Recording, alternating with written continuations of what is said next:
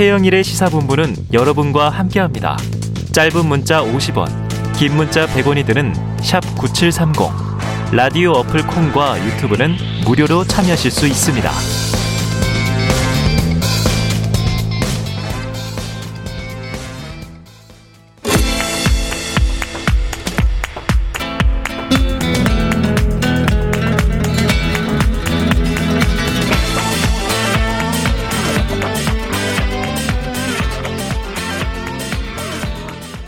네, 정치권의 허심탄회한 속내를 들여다보는 시간 각설하고 시즌 2 돌아왔습니다. 현근택 변호사, 장성철 대구 가톨릭대 특임 교수 두 분 나와 계십니다. 어서 오세요. 안녕하세요. 네, 안녕하세요. 야, 자, 오늘도 두 분께서 하나씩 주간 키워드를 꼽아 주셨으니까 들여다보도록 하죠. 자, 먼저 현근택 변호사께서 뽑아 오신 키워드.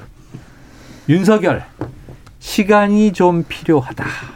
요 주제인데 뭐 어제 이제 만찬 회동이 오늘 연일 예, 회자되고 있어요. 자, 오늘 아침 KBS 최경영의 최강 시사에서 이준석 대표가 한 이야기를 직접 듣고 이어가겠습니다. 뭐 하여튼 시간이 조금 필요하시고 어, 또 어떻게든 어, 잘 되도록 도와는 주겠다.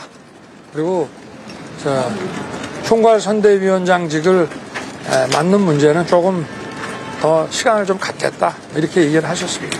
만찬 전에 비해서 상황이 나아졌다고 보시나요? 어떻게? 질문을 아주 이 정도 하십시다. 예, 이 정도 저는 그래서 이제 후보도 당연히 본의가 떨어지면 안 되고 그리고 예. 김종인 위원장이 요구사항이 많은 게 아니었습니다. 때문에 요구사항이 딱 하나이기 때문에 음. 김종인 위원장 입장에서는 그거 정도는 받아들여질 수 있지 않냐 그런 생각을 가지고 있었던 것 같고 저는 사실 그래서 이제 김병준 위원장도 어 어취해 있어가지고 본인이 음. 계산상에서 상임선대위원장 맡는 것이 좀 어, 부담스러우면은 뭐 음. 특위라든지 다른 역할을 할 수 있지 않느냐 이런 관측이 나왔었는데 그렇죠. 그게 안 되었던 것 같습니다. 네, 이준석 대표 이야기는 김종인 전 위원장의 요구사항이 많은 게 아니었다. 김병준 위원장이 좀 거취를 이렇게 저렇게 조정하면 되지 않을까 했는데 안 됐던 것 같다. 자, 현근택 대변인님 키워드 뽑아오셨으니까 어떻게 보시는 거예요?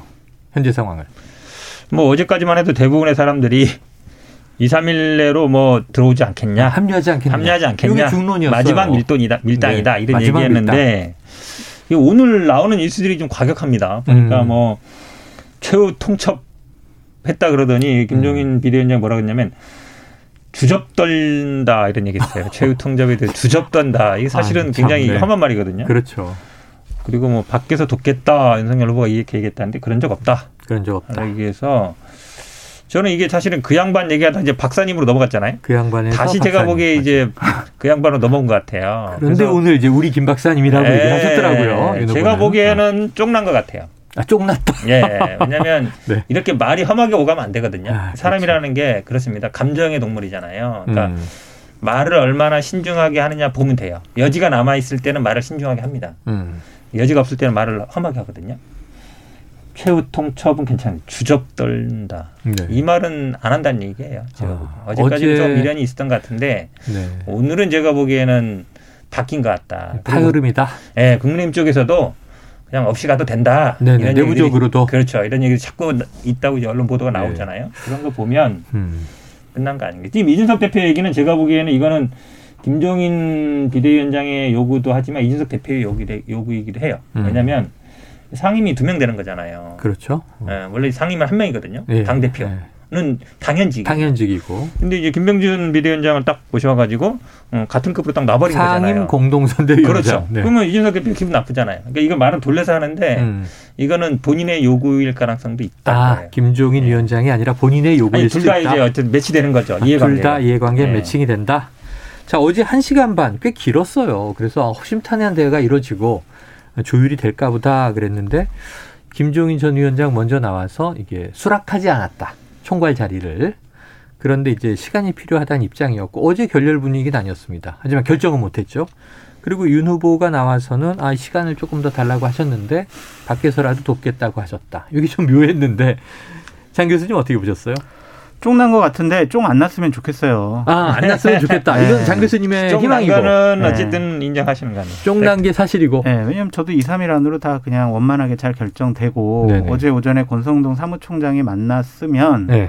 이제 두 분만 만나면은 모든 게 해결될 것 같다라고 음. 생각을 했는데 그래서 어제 한 6시쯤 만난다고 했길래 음. 야, 그디어 이제 뭐 다 원만하게 정리가 됐구나라고 네네. 생각을 했는데 어제도 시간이 필요하다. 오늘은 주접이다.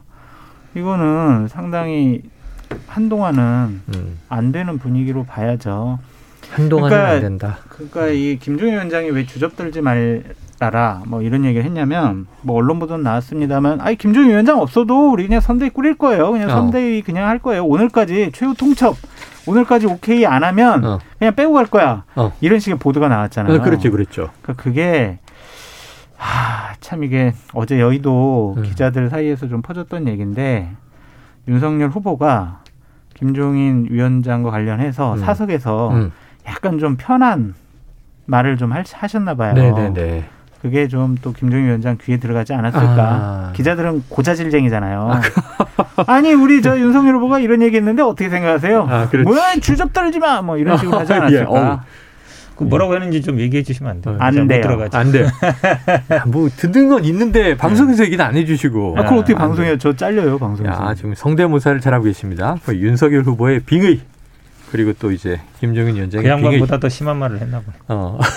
그래서 일부에서 이 기자 평론가가 지금 네. 우리가 나누고 있는 얘기하고 비슷한 얘기를 하다가 제가 또 예언을 시키기도 했습니다만 그 합류냐 아니냐 그랬더니 한 분은 쫑난 거다 같은 음. 입장이고 우리 이제 기자가 무슨 얘기를 했냐면 그럼 없이 가다가 개문발 차라고 하잖아요. 문 열어놓고 출발했어요. 차가 달리다가 윤 후보의 지지율이나 어떤 위기 상황에 맞닥뜨리게 되면 아 결국 김종인 필요하구나 하고 그때 다시 러브콜 모셔오지 않겠는가 이런 얘기를 했어요. 그럴 가능성 있나요?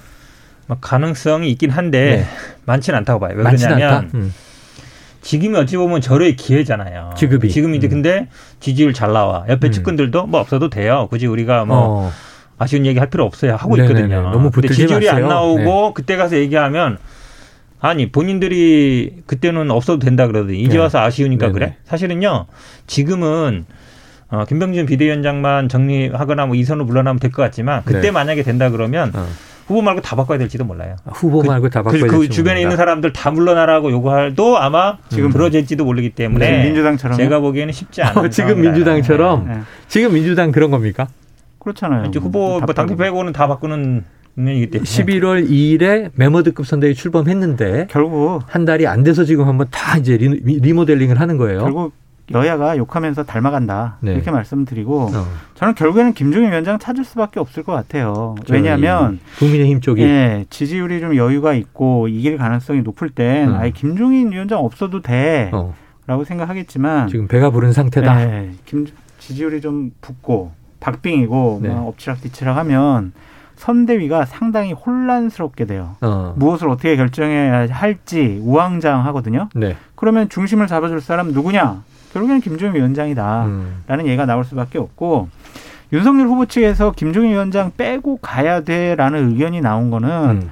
안철수 대표 때문에 그렇습니다. 아 그래요? 왜냐하면 아니 우리가 어차피 선거를 확실하게 이기려면 음. 안철수 후보와 단일화를 해야 되는데 음. 이준석 대표도 안철수 후보 싫어해 김종인 위원장은 안철수 후보는 정치하면 안 될 사람이라고 규정을 해버렸잖아요. 그럼 단일화 협상 자체가 이루어지지 않는다. 아. 그러면 대략 5%의 지지를 받고 있는 안철수 후보가 완주를 하게 되면 음.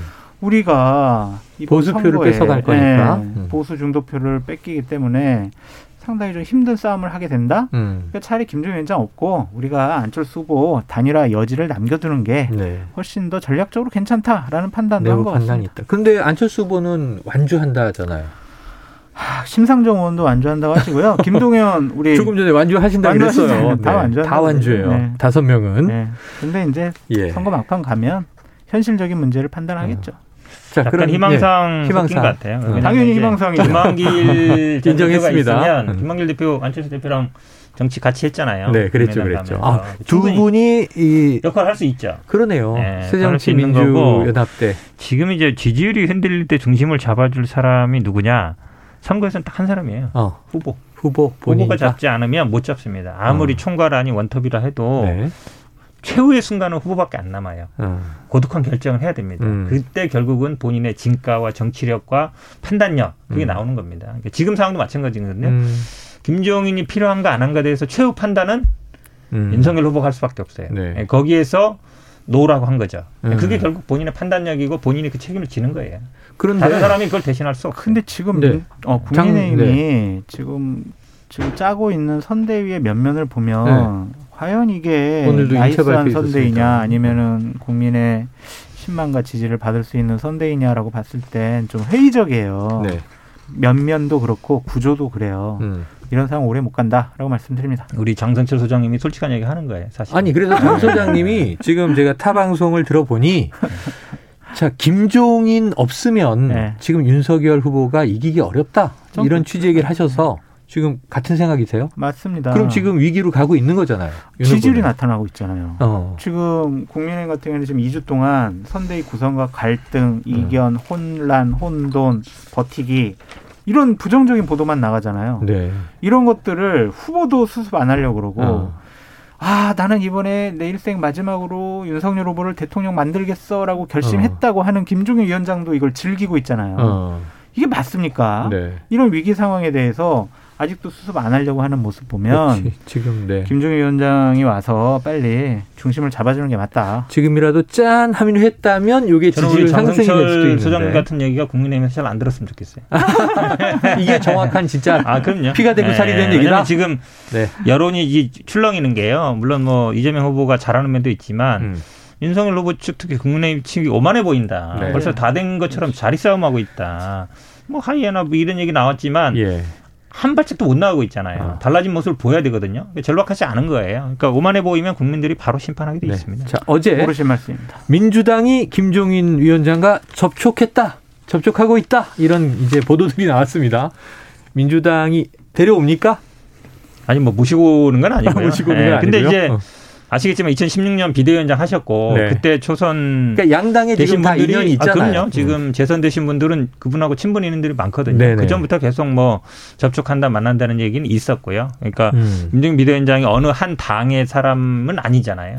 그리고 그렇죠. 예, 네. 지금 민주당은 굉장히 위기입니다. 지지율도 어. 위기니까 사실은 민주당은 뭐 당무소권도 없고 사무총장도 바꾸는 건 아니에요. 네. 근데 사무총장도 지금 내려놨고 싹 다 바꾸고 있거든요. 어, 그러니까 재밌는 게 있고. 당권을 대권 주자에게 다 주는 건 국민의 힘인데 네. 여기는 오히려 지금 막 이제 밸런스를 맞추려고 골치가 아프고 민주당은 당권 대권 분리로 가는 건데 그렇죠. 예. 이번엔 그냥 대선 후보에게 당권을 다 준 셈이 됐어요. 이게 맞죠. 당연히 결국은 이제 원칙적으로 맞는 겁니다. 근데 어. 우리 이제 당규는 그렇게 안 돼 있는데 네. 당권 대권을 분리하고 선대위는 사실은 당 중심으로 돌아가는데 어. 그러다 보니까 이게 잘 안 맞는 거예요. 네. 사실은 선거는 후보 중심으로 가는 게 맞습니다. 그렇죠. 그리고 어. 사무총장도 왜냐하면 사무처 이 대선에서 실제로 대선 자금이 500억이 넘어요. 네. 그럼 예산이 빨리빨리 집행이 돼야 음. 선거가 원활하게 되거든요. 음. 자꾸 결국은 사무총장의 가장 큰 힘은 예산 집행권이에요. 어. 근데 이게 제대로 안 되면 사람 움직이거나 뭐 선거를 하려면 돈 들어가거든요. 잘 안 되면 삐걱거리면은 바로바로 이렇게 선거운동이 안 됩니다. 어. 그런 면에서 본다 그러면 후보 중심으로 가는 게 맞고 저는 오히려 지금 가는 방향이 맞다라고 맞다. 봅니다. 신속성, 기동성 이런 강조를 했습니다. 제가 많이 조언해드리지 않았어요. 네. 네. 장 소장님이. 네. 소장님, 근데 네. 이게 지금 이준석 대표가 이런 얘기를 했어요. 자, 김종인 전 위원장이 만약 안 온다, 결렬됐다라고 가정하더라도 지금 총괄 선대위원장 자리가 이렇게 비어 있잖아요. 뭐 상황이냐 아니냐 이런 논란도 있지만 근데 이 자리를 채워야만 누구라도 채워야만 그럼요. 조직의 혼란이 없다. 아, 그렇지 않으면 조직이 혼란스럽다. 맞습니다. 동의하시는 거예요? 구심점이 없으면은요 조직은 음. 흔들릴 수밖에 없습니다. 네. 어느 기업의 예를 들어볼게요. 회장이 없어요. 음. 사장만 몇 명 있어요. 아, 예, 그렇죠. 보통 사장이 여러 명 있죠. 네, 그룹 사이는. 그 기업이 과연 효율적이고 음. 스마트한 결정을 할 수 있을까요? 책임감을 갖고 사장들이 일을 안 할 겁니다. 음. 그래도 누군가 중심을 잡고 있어야 되는데 음. 중심이 없는 선대위는 혼란에 빠질 수밖에 없고 음. 우왕좌왕할 수밖에 없어요. 그런 면에서 김종인 위원장 외에 누구를 갖다 놔도 네. 이거는 책임을 질 수 없을 거예요. 왜냐하면 음. 정치력이라는 부분에서도 김종인 위원장과 비교가 많이 될 것이고 또 하나는 후보의 신뢰 문제인데 네네. 후보랑 같이 호흡을 맞춰온 경륜 있고 카리스마 있고 정치력 있는 그런 중진이 지금 누가 있어요? 음. 없어요. 김병준 위원장 같은 경우도 음. 여러 가지 좀 정치적 면에서는 이런 큰 선거를 치러보지 않았기 때문에 아니 누가 대타로 오신다고 해도 부담이죠. 지금 히딩크를 맞아요. 모셔오려다가 실패했는데 네. 아드보가트 감독이 오면은 이게 또 엄청나게 욕을 먹었던 거 아닙니까? 제가 네. 보기에는 이준석 대표의 말은 맞는데 네. 대체제가 있느냐 음. 김정인 비대위원장을 대체할 만한 사람이 음.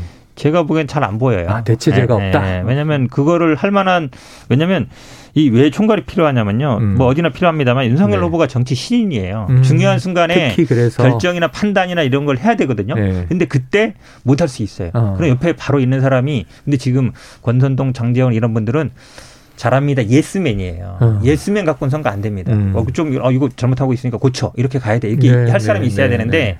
제가 보기에 지금 측근들은 그거 안 돼요. 어. 안 되면 그러면 김한길이나 김병준을 할 수 있느냐 그것도 약간 부족해요. 어. 그러면 결국은 이 후보가 어찌 보면 신인이고 판단을 주저하고 못할 수 있을 때 밀어붙여가지고 판단을 하게 해야 되는데 음. 그럴 사람이 있겠느냐. 제가 네. 보기에는 별로 못 찾을 것 같습니다. 참 이 이야기가 답 없이 계속 무한 반복되고 있는데 그래도 우리가 계속 이러니까 자꾸 지지율 떨어지죠. 아니, 근데 두 분 얘기를 들으면서 저는 야, 이 흥미 참 진진하다. 흥미가 진진한데 이게 국민의힘은 피가 마르는 일이 아닐까 아니, 싶습니다. 자, 다음 키워드로 가보죠. 장성철 교수님이 뽑아오신 키워드. 자, 이제 서로 상대 쪽 얘기를 주로 하고 있어요. 음. 이재명의 큰절 사과. 네. 큰절 왜 했느냐? 그랬더니 반성과 사과의 의미였어요. 현장 상황을 한번 듣고 오죠. 더불어민주당의 대선 후보로서 지금까지 우리의 민첩하지 못함 그리고 우리 국민들의 그 아픈 마음을 또 그 어려움들을 더 예민하게 더 신속하게 책임지지 못한 점에 대해서 제가 다시 한번 사과드리도록 하겠습니다. 깊이 성찰하고 반성하고 또 앞으로는 지금까지와는 완전히 다른 변화되고 혁신된 새로운 민주당으로 거듭나겠다는 의미로 제가 사죄의 절을 한번 드리도록 하겠습니다. 네, 어제 민생 개혁 입법 추진 간담회 모두 발언 중에 저렇게 이야기하고 나와서 갑자기 큰 절을 했는데 현장에 있었던 기자와 의원들이 다 놀랐다. 이렇게 이제 일부에서 기자가 리포트를 하더라고요. 자, 키워드로 뽑으셨는데 장 수사님 어떻게 보셨길래요? 감성 정치를 하고 있다. 음. 이것은 실력이 없는 분의 전형적인 모습 아니냐. 어. 논리적으로 설득을 못하니까 음. 결국엔 감성 감정에 호소하는 거 아니냐.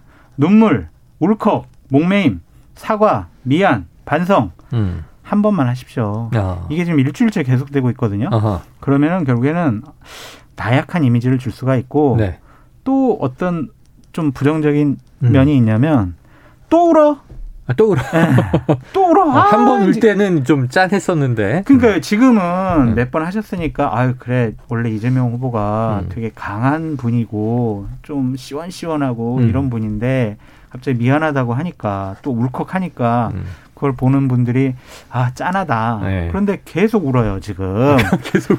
김혜경 여사도 여수 가서 우시고. 아, 네, 그 보도도 네, 있었죠. 네, 계속 우시면은 네. 이거는 결국에는 안 좋아요. 이러한 아. 무기는 좀 자주 써먹으면 안 됩니다. 저를 너무 일주일째 하고 네. 너무 이제 또 내외분이 많이 우시고 결정적일 때 한번 안 좋다. 한 번만 울컥하시고 우셔라. 라고 말씀드립니다. 현 변호사님 어떻게 보십니까? 동의하십니까? 어, 억지로 우는 건 아니고요. 네. 그만큼 아마 현장에 가보니까 아마 뭐 지난번에 시장에 갔을 때 할머니 보시고 아, 울컥했죠. 뭐 어머니 생각나셨겠죠. 음. 본인 아버지나 어머니도 그렇게 살아오셨으니까 음. 그걸 생각인 것 같고. 그 이전에는 왜 사실은 이제 변화 그 전에 지역에 다닌 적이 별로 없으니까요. 네. 아니 경선 때 다니셨잖아요. 경선 때 잘 못 다녔어요. 지사라가 지사직 사퇴하기 전에서 지역은 아. 잘못 다녔습니다. 아. 수대 토론은 했는데 사실은 이제 음. 그 이재명 후보 하면은 논리적이다, 이성적이다. 네네. 그리고 지금 대장동에 대해서도 국민들은 아유 천억 100억씩 막 벌어갔는데 그에 음. 대해서 좀 허탈감이 있는데 음. 나 잘했다. 돈 많이 회수했지 않느냐. 공공 환수했지 않느냐. 네. 근데 공공 환수한 건 국민들이 별로 감흥이 없어요. 네. 나한테 돌아온 게 없거든요. 국감에서도 뭐 야당 의원들과 그렇죠. 예, 국토의 행안위에서 뭐 한 발짝도 밀리지 않고 그렇죠. 그러니까 대응했어요. 논쟁이나 논리적인 건 많은데 이제 감성이 음. 좀 약한 거 아니냐 이런 음. 얘기들이 있어서 이제 변화하려고 하는 거 있고요. 아. 최근에 또 머리 염색했습니다. 검은색. 아 그래요? 네. 아, 정말요? 네. 왜 생각이 안 나지? 왜냐하면 이게 계속 경선 때부터 논란이 됐던 거예요. 네네네. 저 같은 경우에는 염색하는 게 좋다 그러는데 또 우리 어. 집사람한테 물어보면 우리 집사람은 아닌 게 좋다 그러고 흰머리가 여러 사람한테 물어봤거든요. 저도. 네. 다 의견이 갈리더라고요. 아, 그럼 다시 검은색으로 됐어요? 그렇죠. 그 왜냐하면 이제 2030 젊은 세대들 우리 경선 때도 여섯 명 있었는데 다섯 명은 검은 머리였어요. 맞아요, 맞아요. 네, 그래서 왜 흰머리일까? 그런데 이 이재명 후보가 가장 젊지 않습니까? 나이는 가장 젊죠. 그러니까 최근에 이제 2030 네. 사람들이 이렇게 모이고 했더니 어떤 젊은 분이 음. 할아버지 대통령 이러신 거예요. 아, 젊은 어, 분이. 어, 젊은데 아직 네, 결혼 안 했거든요, 아들들이. 아. 그렇게 보면 변할 수 있다. 네네. 보여주는 게 저는 중요하다고 보고 그 이뭐 지금 뭐 절을 한다든지 이런 부분들도 감성적인 것들도 어. 변할 수 있다. 네네. 사람은 변할 수 있는 거거든요. 저는 그런 모습 보여주는 거라 봅니다. 저는 아. 바람이 있다면 네. 염색하지 않으시고 어, 오히려 할아버지 이미지 가져가셨습니다. 아, 그게 더 좋아요? 두려우신 거죠 지금. 아, 잘하신 거예요 염색을. 네, 잘한 거예요. 잘하신 거고. 네. 근데 네. 자꾸 이제 울면은 짜증나요. 진짜. 울지 마라. 음. 계속 울지 말라고 네. 얘기하고 계세요. 네. 이건 이재명 아니, 후보를 화제를 지금 머리로 바꿨더니 또 앞으로 이재명 후보를 위한 어드바이스죠. 네. 아, 이게 제가 생각난 아니, 국가 게 지도자가 될 분한테 어드바이스 해야죠. 그러니까 이게 김영삼 전 대통령이 야당 민주화 투사 시절에 머리가 하얘잖아요. 그렇죠. 근데 삼당 합당하고 대통령이 딱 되는 순간 머리가 까맸어요. 그래서 검은 머리로 이 대통령을 쭉 지내셨는데 그런 변신이 또 얼핏 생각나기도 합니다. 자, 어떻게 될지 네. 이게 득이냐 실이냐 이건 또 국민들이 평가하겠죠. 아니 근데 저는 감성 정치하는 거를 비판하긴 했지만 네. 득점 포인트다라고 네. 말씀드려요. 근데 계속 하시면은 안 된다. 계속 전에 저희들은요 머리뿐만 아니라 옷도 그렇고 더 아. 젊게 보이게 더 젊은 2030에 다가도록 노력하겠습니다. 자, 그래요. 목소리만 하지 마십시오. 야 지금 이슈가 너무 많은데 시간이 또 한 4분 남았네요. 네. 그럼 이제 요 이야기를 해야 되겠네요. 지금 이 민주당은 선대위 쇄신 당까지 포함해서 지금 이게 국민의힘은 선대위를 막 구성해서 이제 1차 발표해야 되는데 완성되질 못했고 탑이 비어 있으니 이제 말씀하신 대로 걱정들이 큰 겁니다. 서로 선대위 인선을 좀 어떻게 봤는지. 지금 먼저 민주당이 김영진 사무총장, 강훈식 전략위원장 체대가 됐어요. 장 소장님 잘 된 겁니까? 변화 쇄신이라는 이미지만 음. 준 것만으로 해도 네네. 절반 있다? 이상의 성공이다라는 어, 절반 이상 성공이다. 국민들이 뭐 사무총장 누가 되든 뭐 또 비서실장 누가 되든 뭔 관심이 있겠습니까? 잘 몰라요. 근데 자꾸 언론에 뭐라고 나가냐면 음. 쇄신, 뭐 변화, 어. 뭐 바꾼다 어. 이런 걸로 나니까 어 관심이 가는 거예요. 어. 그러니까 저는 기본적으로 지금 성공적이고 국민의힘 같은 경우에는 네. 아 우리 형은태 변호사님 말씀하신 것처럼 지지율 높게 나오고 네. 거의 선거 이긴 것처럼 오만하고 교만해 보인다라는 어. 생각이죠. 지금은 지난주 한 일주일 동안 보면 민주당의 득점 포인트가 훨씬 많았다라고 음. 말씀드립니다. 올라가고 있다. 네. 그러면은 지금 이제 컨벤션 효과 이후 격차가 네. 한두 주 정도는 유지됐어요. 네. 그랬는데 이제는 추격전 때문에 그렇죠. 일부 여론조사는 붙었고 일부 여론조사는 격차가 그렇죠. 있지만 좁혀지고 네. 있고 그럼 앞으로 현 변호사님 언제쯤 혹시 크로스 예상하십니까? 저는 뭐 12월 전에 될 거라고 봅니다. 12월 전에 앞으로 이제 두 사람의 입을 주목해야 되는데 제가 계속 말씀드리지만 두 사람 홍준표 의원이 가만히 있지 않을 거예요. 계속 얘기할 겁니다. 홍준표 대표를 사실은 어찌 보면 네. 일찍 캠프로 끌어와야 되는데 네. 이분 절대 올 사람 아니거든요. 어, 안 온다 그랬고 안 온다. 원팀 합류 안 한다. 지금 거기다 댓글 달고 뭐 청문홍답에다 글을 네, 쓸 네, 네. 때마다 네. 그분들이 물어볼 거예요. 그 사람들이 당연히 윤석열 후보에 대해서 물어볼 겁니다. 음. 좋게 얘기할 리 없잖아요. 네. 그다음에 김종인 비대위원장도 마찬가지예요. 이분도 한마디 하면은 더 큰 스피커잖아요. 음. 좋게 얘기할 리가 없어요. 음. 앞으로 막 협의 과정이 있었던 얘기들도 네. 나올지도 몰라요. 그럼 이제 어찌 보면 계속 저쪽에서는 뭐 대변인들이 아무리 뭐 이렇게 얘기하려 그래도 그두 네. 사람 스피커를 당할 수 없거든요. 음. 그래서 홍준표, 김종인 거기에 유승민까지 유승민도 지금 어. 조용히 있지만 조용히 있지만 어느 순간에 나올 거예요. 네. 본인도 정치인이고 아, 이세 사람을 붙잡아야 되는데 어. 셋을 붙잡지 못하면 선거운동 해봐야 소용이 없어요. 그럴 수도 네. 있고 네. 아니면 이 세 분들이 어. 기다렸다가 어. 결정적으로 윤석열 후보가 어려울 때 네네. 그래도 우리가 정권 교체해야 됩니다. 윤석열 아. 후보를 아. 돕겠습니다. 이재명 후보보다는 낫습니다. 네네. 라고 얘기할 수도 있다. 그거는 이제 윤석열 후보 하기 나름인데 네. 지금까지로 봐서는 못할 것 같아요. 아, 네. 윤석열 후보가 해내야 하는데 못할 것 같다. 근데 그렇죠. 사실 지금 제가 국민의힘의 선대위 구성이라든지 예. 당의 활동을 보면 이 사람들이 선거 치르려고 하는 것이냐라는 음. 의구심이 들 정도로 너무 안이해져 있어요. 거기 한 사람 더 하면 이준석 대표. 어. 이준석 대표도 아마 아 자기가 소외되고 있다. 따내는 거 아닌가 이 생각만. 대표, 홍준표 의원 모두 다 지금 국민의힘 입장 에서는 2030 세대의 지지를 받고 있는 인물들이니까 꼭 필요한데 말이죠. 그럼 지금 오늘 홍준표 의원의 선대위 합류 여부는 지금 현 대변인은 안 한다. 끝까지 한다. 딴 사람이 차렸는데 다시 또 돌아오겠어요. 그리고 이제 우리 장 소장님은 그래도 김종인 위원장이 네, 김종인 위원장이 총괄선대위원장으로 안 가면은 네. 합류할 가능성은 많아져요. 안 가면 네. 그 변수가 남아 있군요. 네, 네, 네. 알겠습니다. 희망 자꾸 자꾸 희망 회로를 돌리시는 거예요. 제가 그 청년의 꿈의 교장입니다. 그게. 아 정말요? 네. 청년의 꿈. 아, 그럼 윤석열 후보가 우리 장성철 소장님 모시고 네. 가면은 그 다음에 홍준표 대표가 따라가겠네요. 야 교수님이시자 또 이제 교장 네. 선생님이 되셨군요. 자, 각설하고 시즌 2 오늘도 현근택 변호사, 장성철 대구 가톨릭대 특임 교수 함께 했습니다. 두 분 말씀 고맙습니다. 감사합니다. 네, 고맙습니다.